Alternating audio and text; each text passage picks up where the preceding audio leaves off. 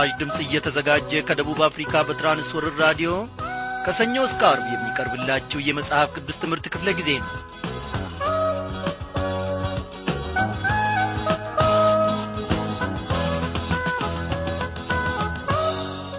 ክቡራን አድማጮቼ እግዚአብሔር አምላካችን እየመራን ያለፉትን ቀናት ሁሉ እየመገበን ከቃሉ ማድ ለእኔና ለእናንተ የሚሆነውን ሁሉ እየሰጠ መንፈሳዊ ጥንካሬ እንዲኖረን እንድንጐለብት እግዚአብሔር ረድቶናል። ስሙ ለዘላለም እየተመሰገነ ይሁን። እግዚአብሔር ያጐደለብን እግዚአብሔር የከለከለን ነገር ምንድን ነው እኛ ወደ እርሱ በቀረብን ቁጥር እግዚአብሔር ደግሞ ወደ እኛ ይቀርባል።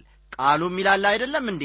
ወደ እግዚአብሔር ቅረቡ እርሱም ወደ እናንተ ይቀርባልና ይላል። ዛሬም ቢሆን ወደ እግዚአብሔር እንቀርባለን በአንድ ልብ በረከቱን ለማግኘት እግዚአብሔር ትላንትና የነበርንበትን ታሪካችንን ቀይሮ ዛሬ አዲስ ሰው ደግሞ ያደርገናል።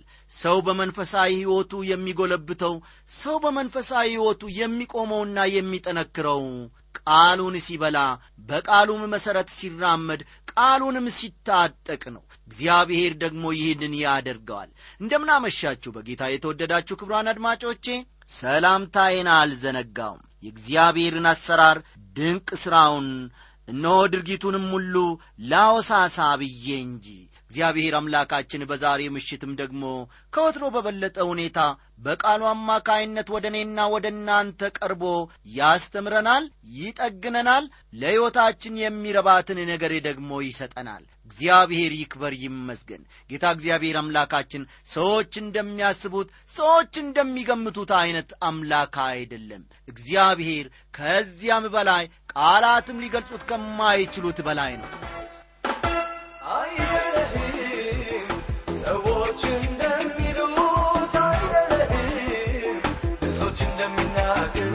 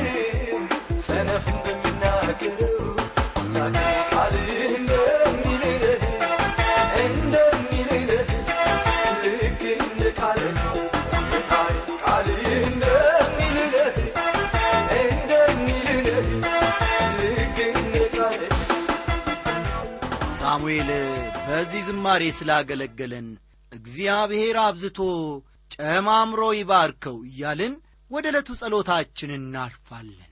እግዚአብሔር አምላካችን ሆይ በዚህን ጊዜ ደግሞ ካንተ ለመማር ወንዶችና ሴቶች ባሪያዎች ልጆች ቀርበናልና ተናገረን አስተምረን ለእኔም ለወገኖቼም የሚረባ ቃል አለ ለሕፃናት ለታናናሾች የሚበጅ ቃል አለ። እነሆ እግዚአብሔር አባቴና አምላኬ ሆይ በዚህች ሰዓት ደግሞ እያንዳንዳችን ያለንን ነገር ሁሉ ትተን ወደ አንተ ቀርበናልና ተናገረን። አንተን ብለናል አንተን መርጠናል። እግዚአብሔር ሆይ እንደ ማርያም መልካም ዕድልን መርጠናልና እባክህ በዚህች ሰዓት ደግሞ በረከትህን ከጸባዖት አፍስልን ቃልህን እግዚአብሔር የጌታ መንፈስ ቅዱስ አስተማሪው ደግሞ ገላልጦ ይናገረን ዘንድ እንሻለንና ተናገረን መተላለፋችንን በደላችንን ሁሉ ይቅር በል። በጌታችን በመድኃኒታችን በኢየሱስ ክርስቶስ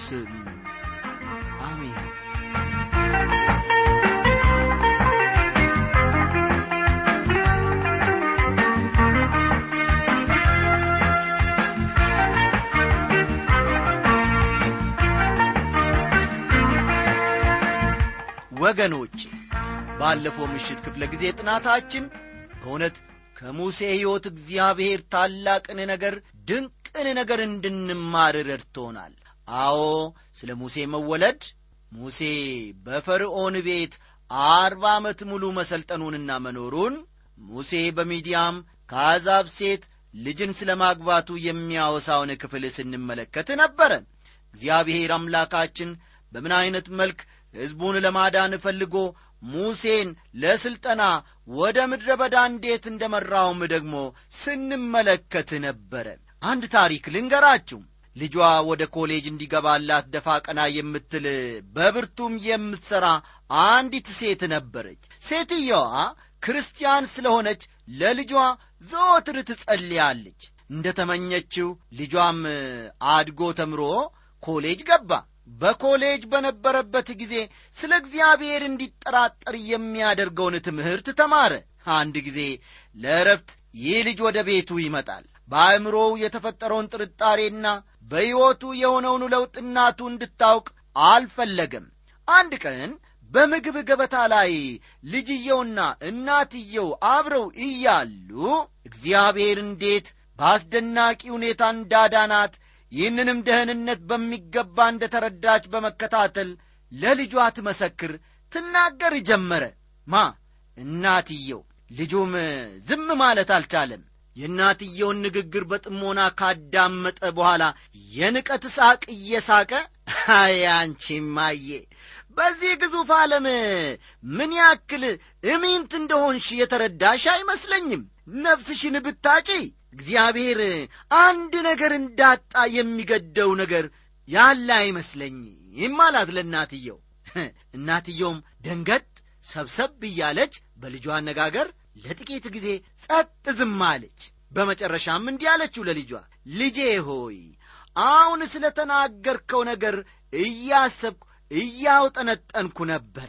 አንተ ትክክል ተናግረሃል። ትንሿ ነፍሴ ምንም አይደለችም እግዚአብሔርም እርሷን በማጣቱ ምንም ነገር አይጎልበትም። ግን አለች አስተውል ልጄ ሆይ ግን እግዚአብሔር እኔ የምታመንበት አምላክ የማያድነኝ ቢሆን እኔ ከማጣው በላይ እርሱ ያዝናል ብዬ አስባለሁ። ደግሞም አለችው ደግሞም በጌታ በኢየሱስ ክርስቶስ በመድኃኔ ዓለም ብታመን ሊያድነኝ ቃል ገብቶአልና ቃሉን ማጠፍ ከባሪው ጋር አይስማማም ስትል መሰከረችለት። እውነት አይደለም እንዴ ወገኖቼ? እግዚአብሔር እኔና እናንተን ለማጣት አይፈልግም። እግዚአብሔር ከመቶ በጎቹ ውስጥ እኔና እናንተ አንዲቷ እንኳን ተመልከቱ ብንኰበልል ዘጠና ዘጠኙን ትቶ እኔና እናንተን አንዷን ነፍስ ለመፈለግ ይባዝናል። ይህ ደግሞ የእርሱ ባሕሪ ነው። እግዚአብሔር የተመሰገነ ይሁን በዛሬው ምሽት ክፍለ ጊዜ ጥናታችን እንግዲህ ወገኖቼ የምንመለከተው ዛሬ የኦሪት ዘጻት ምዕራፍ ሦስትን ትምህርት ይሆናልና መጽሐፍ ቅዱሶቻችሁን ገለጥ ገለጥ አድርጋችሁ እንደ ወትሮ ሁሉ ኦሪት ዘጻት ምዕራፍ ሦስትን ተመልከቱ።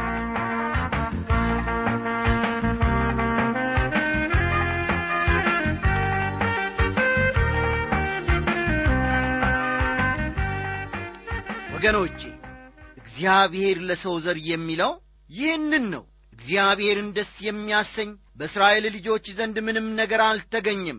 ነገር ግን ጩኸታቸው ወደ ልቡ ገባ። እኛን ሊያድነን የሚገፋፋው ከእኛ የሆነ አንድም ደስ የሚያሰኝ ነገር እግዚአብሔር አላገኝም ቃል ኪዳኑን አስቦ እስራኤልን እንዳዳነ በኢየሱስ ክርስቶስ የሚታመኑትን ሁሉ ለማዳን ቃል ገብቷል በጸጋው ያድነናል። ታላቅ ፍቅሩ ደህንነትን አዘጋጅቶልናልና እግዚአብሔር ደግሞ ለዚህ ለዘላለም እየታመነ ነው። ስሙ እጅግ የተመሰገነ ይሁን። ባለፈው ምዕራፍ ትምህርታችን የእስራኤልን ሕዝብ ከባርነት ሊያድን ሊጠራ ያለውን በግብፅና በሚዲያም የነበረውን የሙሴን የልጅነትና የጎልማሳነት ታሪክ እናም እግዚአብሔር የእስራኤልን ልጆች ጩኸት ሰምቶ በቃል ኪዳኑ መሠረት ሊያድናቸው መዘጋጀቱን ተመልክተናል። በዘጻት ምዕራፍ ሦስት ደግሞ አሁን የሙሴን ጥሪ እግዚአብሔር ሕዝቡን እንዲያድን እንደላከውና ሌሎችንም ከጥሪው ጋር የተያዙ ነጥቦችን አንድ በአንድ እንመለከታለን። አሁን የሙሴ አርባ ዓመቱ የሚዲያም ኑሮ ወደ ማብቃቱ ተቃርቧል። ይህም አርባ ዓመት እስራኤልን ለማዳን ሥልጠና ያገኘበት ልዩ ጊዜ ነበረ። ይህ የምድረ በዳ ኑሮ ከግብፅ ቤተ መንግሥት ኑሮ ይልቅ ሙሴን ለእግዚአብሔር ሥራ አዘጋጅቶታል። የሙሴን መጠራት በተመለከተ ከቁጥር አንድና ሁለት እስቲ ቀደም ብለን እንመልከት። ሙሴም የዮቶርን የአማቱን የሚዲያምን ካህን በጎች ይጠብቅ ነበረ ወደ ምድረ በዳ ዳርቻም በጎቹን ነዳ። ወደ እግዚአብሔርም ተራራ ወደ ኮሬብ መጣ የእግዚአብሔርም መልአክ በእሳት ነበልባል በሾህ ቁጥቋጦ መካከል ታየው። እነሆ ቁጥቋጦ በእሳት ሲነድ ቁጥቋጦም ሳይቃጠል አየ ይላል። የተወደዳችሁ አድማጮቼ ይህ ለሙሴ አዲስ ልምምድ ነበረ። ቁጥቋጦ እየነደደ ግን ለምን እንደማይቀጣጠል ሙሴ ለማየት ወደ ኋላው ተመለሰ። በዚህ ታሪክ ውስጥ የማሳያችሁ አንድ እውነት አለ ወገኖቼ የእስራኤል መንግሥት ሳይጠፋ በሕይወት የመኖሩ ምስጢር የመጽሐፍ ቅዱስን እውነተኛነት ከሚገልጹት ማስረጃዎች መካከል አንዱ ነው። ከብዙ ዓመታት በፊት የጀርመን አገር ንጉሥ የቤተ መንግሥቱን ቄስ መጽሐፍ ቅዱስ የእግዚአብሔር ቃል ለመሆኑ ትልቅ ማስረጃ ብለ የምታቀርበው ምንድን ነው በተጨማሪም ሌላ ቦታ ሳትሄድ ማስረጃው በመንግሥቴ ውስጥ ይገኛልን? ማስረጃውስ ምንድን ነው ብሎ ንጉሡ ቄሱን ጠየቀው። ቄሱም ምንም ዐይነት መግደርደር ሳሳይ ጌታዬ ሆይ ማስረጃው አይሁዳዊ ነው አለው። መልሱ አይገርማችሁምን? አዎ ጌታዬ ሆይ ማስረጃው አይሁዳዊ ነው ሲል መለሰለት። አይሁዳዊ የሚነድ ቁጥቋጦ ነው ይህንንም የማያምን ሰው አንድ ጊዜ ተመልሶ ራሱን ማየት አለበት። አይሁዳዊ ሰው ሳይጠፋ በዘመናት መካከል መኖሩ የሚያስገርም ነገር ነው። ከሙሴ ዘመን ጀምሮ እስከ ዛሬ ድረስ ይኖራል። መንግሥታት ተነስተዋል አልፈዋልም። እስራኤል ግን ብዙዎችን ሸኝቷል። እርሱ ግን እስካሁን ድረስ ይኖራል። ከግብፅ ባርነት ጀምሮ እስካሁን ዘመን ድረስ በስደት እሳት ይነዳል። ተመልከቱ ወገኖቼ ይህ ታላቅ ምስጢር ነው አንድ አይሁዳዊ ከግብፅ ባርነት ጀምሮ እስካሁን ዘመን ድረስ በስደት እሳት ይነዳል። ሙሴ እንዳየው እንደሚነድ ቁጥቋጦ እስራኤል ግን እየነደደ አልተቃጠለም። ተመልከቱ ይህን ታላቅ ምስጢር ወገኖቼ። እግዚአብሔር ለሙሴ የገለጠለት የሚነድ ቁጥቋጦ ተቃጥሎ አልቆ ቢሆን ኖሮ አይሁድም እንዲሁ በመከራው ዘመን በባርነቱም ዛሬም ቢሆን ካለበት አበሳና ጦርነት የተነሣ ከምድር ገጽ የጠፋ ይሆን ነበረ ነገር ግን እስራኤል እየነደደ አልተቃጠለም።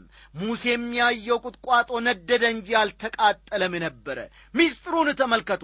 ዛሬም ቢሆን እስራኤላውያን በብዙ መከራ ውስጥ እየነደዱ ይገኛሉ። በብዙ ፈተና ውስጥ እያለፉ ይገኛሉ።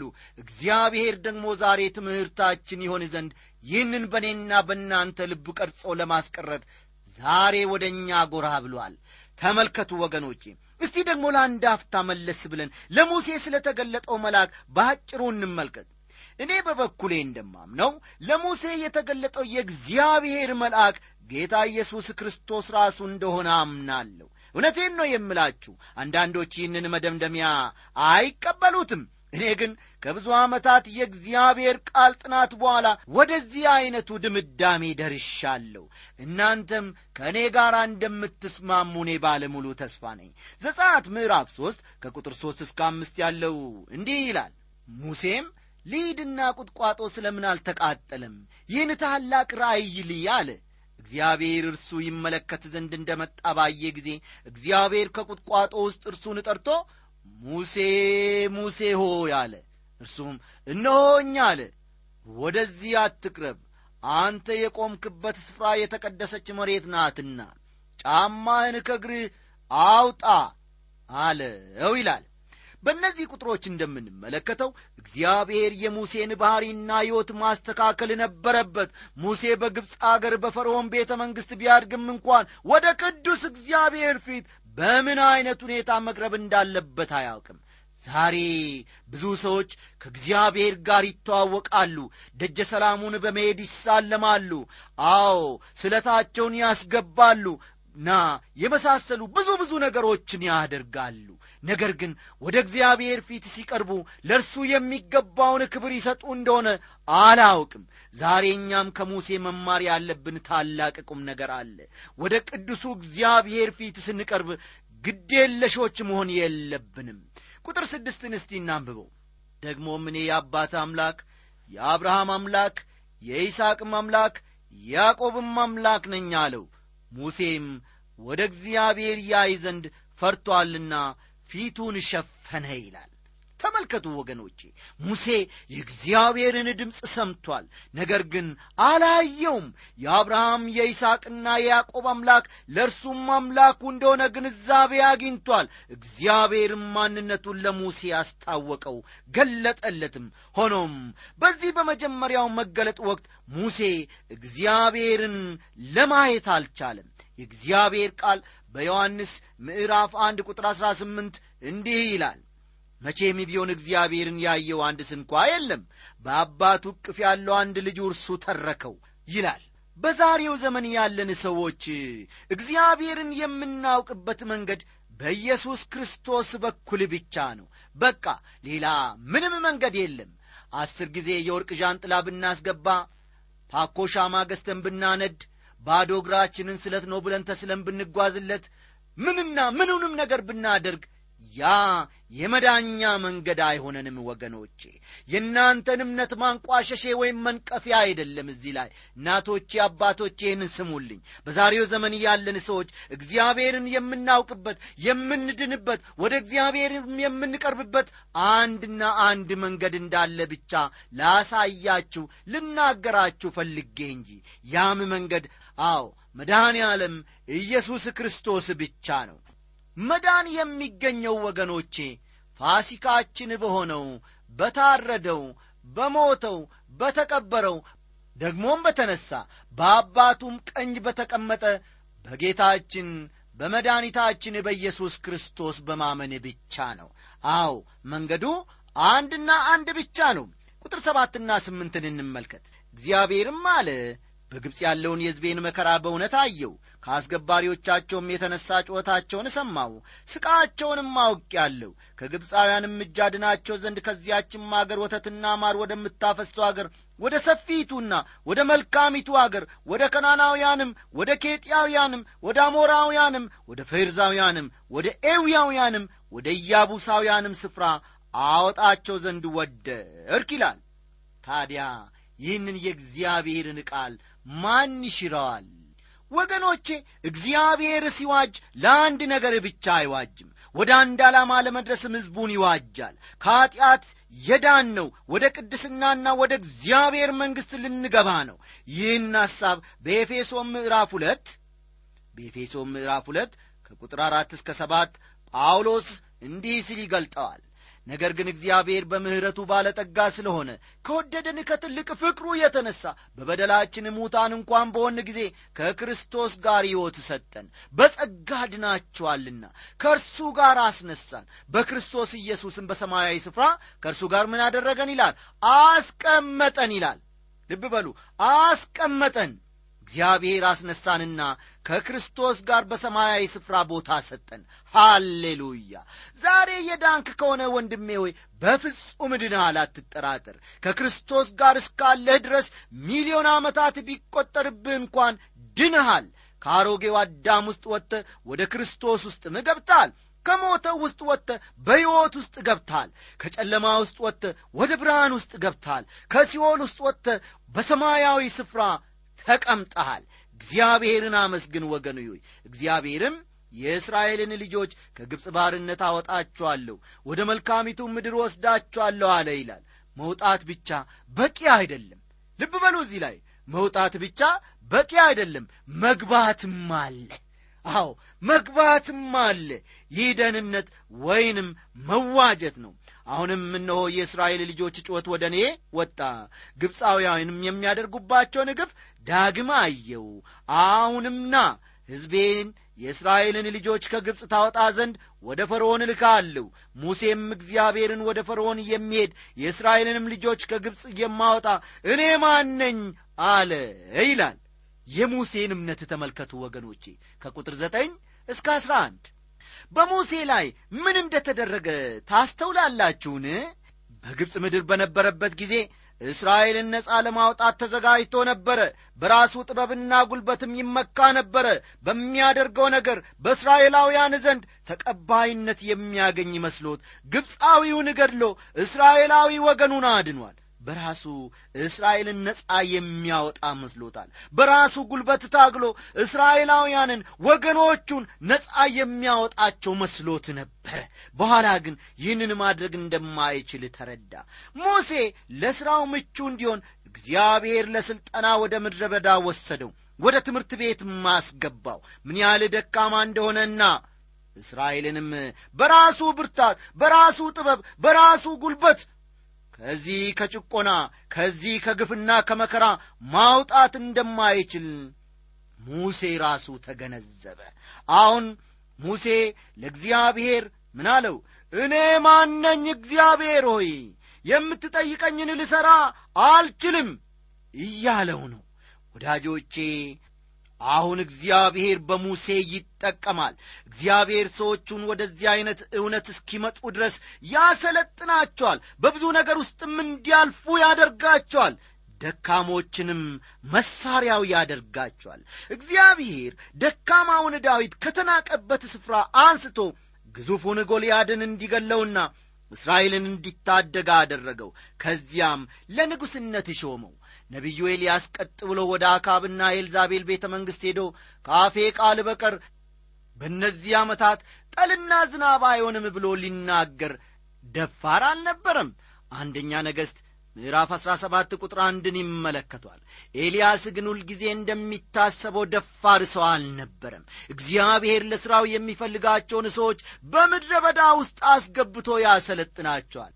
ያ ምድረ በዳ የሥልጠና ኮሌጅ ነው በዛ ኮሌጅ ውስጥ ወይም በዚያ ትምህርት ቤት ውስጥ እግዚአብሔር የሚሰጣችሁን የትምህርት ዐይነት እኔ ምን እንደሆነ አላቅም ለእኔ የሚገባኝን የሥልጠና ሙያ ወይም ደግሞ ትምህርት እግዚአብሔር አዎ ለእርሱ ክብር እቆም ዘንድ በረቀቀ ሁኔታ እንድማረው እንድወጣውም ያደርገኛል ይሰጠኛል። የእናንተን የሥልጠና ዐይነት የትምህርቱን ዐይነት በምድረ በዳው ኮሌጅ ውስጥ ገብታችሁ የምትማሩትን እግዚአብሔር ለእያንዳንዱ ደግሞ አቅሙና ጉልበቱ በሚችለው መጠን እንጂ እርሱ በሚወድቅበት ዐይነት ሁኔታ ኮሌጅ ውስጥ አስገብቶ አያሰለጥንም አይጥልምም።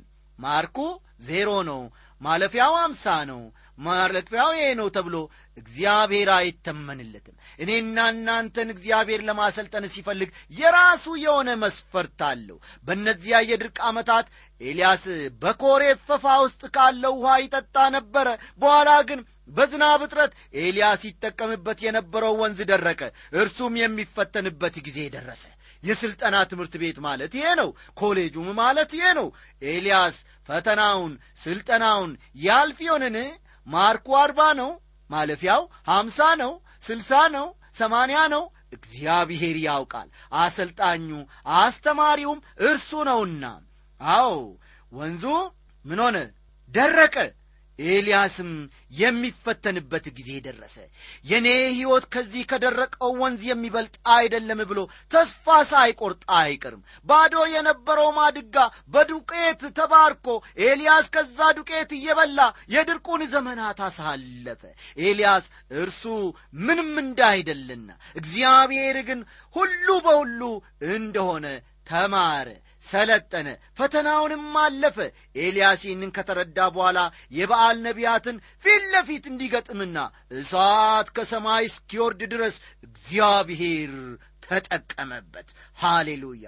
በሁለተኛ ቆሮንቶስ ምዕራፍ 12 ቁጥር 10 ሐዋርያው ጳውሎስ እንዲህ ይላል ስለዚህ ስለ ክርስቶስ በድካም በመንገላታትም በችግርም በስደትም በጭንቀትም ምን ሆናለሁ ይላል። ደስ ይለኛል ስደክም ያን ጊዜ ኃይለኛ ነኝና እያለ ይናገራል። ይህ አገላለጽ ለብዙ ሰዎች ዛሬም ቢሆን ግልጽ አይደለም። ቢሆንም እግዚአብሔር ሙሴን ወደዚህ ደረጃ ነበር ያመጣው። እስራኤልን በራሱ ነፃ ማውጣት እንደማይችል በተረዳ ጊዜ እግዚአብሔር በሙሴ በኩል እንደሚያደርገውና ሙሴን እንደሚጠቀምበት የታወቀ ነገር ነው። ዛሬ እግዚአብሔር እኛን ከማይጠቀምባቸው ምክንያቶች አንዱ እኛ በራሳችን ኃይለኞች እንደሆን ይሰማናል። አዋቂዎች እንደሆን ኩሮዎች እንደሆን አዎ አድርገን ራሳችንን በእግዚአብሔር ፊት ኮፍሰን እንራመዳለን። ወንድሜ ሆይ እንደዚህ ማሰብን አልተውክምን እኛ በጣም ኃይለኞች እንደሆን የምንገምት ከሆነ እግዚአብሔር አይጠቀምብንም። ድካማችንን ስናውቅ ነው የእግዚአብሔር ብርታት በእኛ የሚገለጠው። የእግዚአብሔር ቃል በአንደኛ ቆሮንቶስ ምዕራፍ አንድ ቁጥር 27 እንዲህ ይላል ነገር ግን እግዚአብሔር ጥበበኞችን እንዲያሳፍር ያለምን ሞኝ ነገር መረጠ ብርቱንም ነገር እንዲያሳፍር እግዚአብሔር ያለምን ደካማ ነገር ምን አደረገ ይላል? መረጠ ይላል። ሙሴና ጳውሎስ እግዚአብሔር በድካማቸው አልፎ እንደሚሠራ ተገነዘቡ። እግዚአብሔር ደካማን ዕቃ መጠቀሙ የሚያስደንቅ ነገር ነው። እርሱም በእውነት እኔ ከአንተ ጋር እሆናለሁ።